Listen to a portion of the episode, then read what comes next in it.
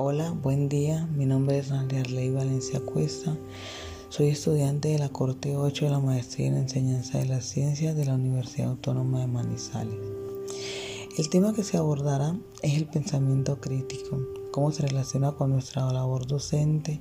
y qué posible relación puede tener con la propuesta de investigación que se presentará. El pensamiento crítico es esa capacidad de observar, identificar, analizar y evaluar e interpretar las situaciones, problemas que se presentan tanto en nuestro entorno cotidiano como el foráneo, tratando de considerar posibles situaciones que permitan ese mejorar, transformar e innovar dentro de las mismas. Se considera que al desarrollar esta capacidad se promueven habilidades como la creatividad, la autocrítica, la resolución de problemas, la empatía, favoreciendo así la adaptación a diversos entornos educativos y sociales. Durante el proceso de orientación del área de ciencias naturales en la institución educativa normal superior La Inmaculada, se trata de promover el pensamiento crítico mediante la resolución de problemas y la argumentación de las mismas. Esto proponiendo situaciones, problemas del medio desde las temáticas que se abordan en el área, situaciones que pueden ser actuales o sucesos que han surgido a lo largo de la historia, lo que permite conocer las opiniones, puntos de vista de los estudiantes al tratar de presentar posibles soluciones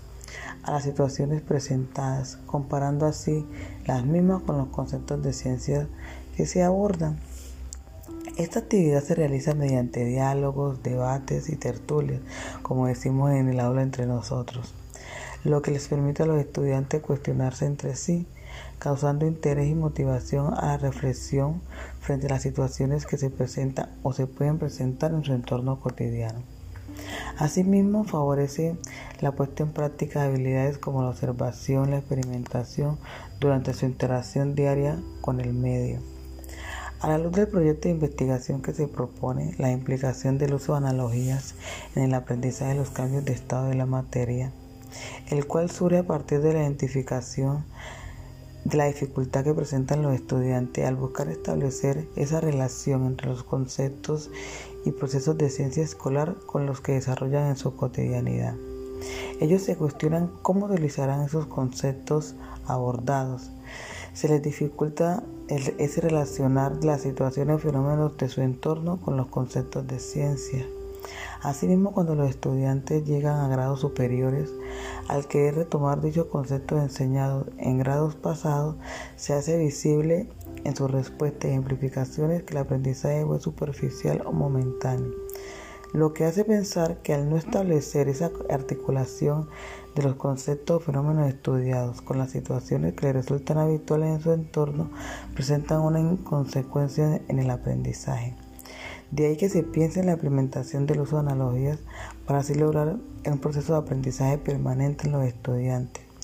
ya que estas como recurso didáctico permiten comparaciones entre objetos, conceptos o experiencias cotidianas, teniendo en cuenta las características generales y particulares de las mismas para lograr establecer relación de semejanza y diferencia todo esto desde, la, desde análogo situación conocida por los estudiantes. Al uso de analogías se le ha otorgado diversos beneficios, como la visualización de un concepto abstracto, el despertar interés y motivación en los estudiantes, el favorecer la comprensión y la creatividad en la adquisición de nuevos conceptos, generando nuevas ideas desde el razonamiento para dar solución a situaciones problemas, lo que puede llevar a pensar que el uso de esta en los procesos de aprendizaje contribuye al desarrollo de procesos metacognitivos que permiten a los estudiantes construir sus argumentos para evidenciar las posibilidades de su propuesta ante la resolución de situaciones problemas.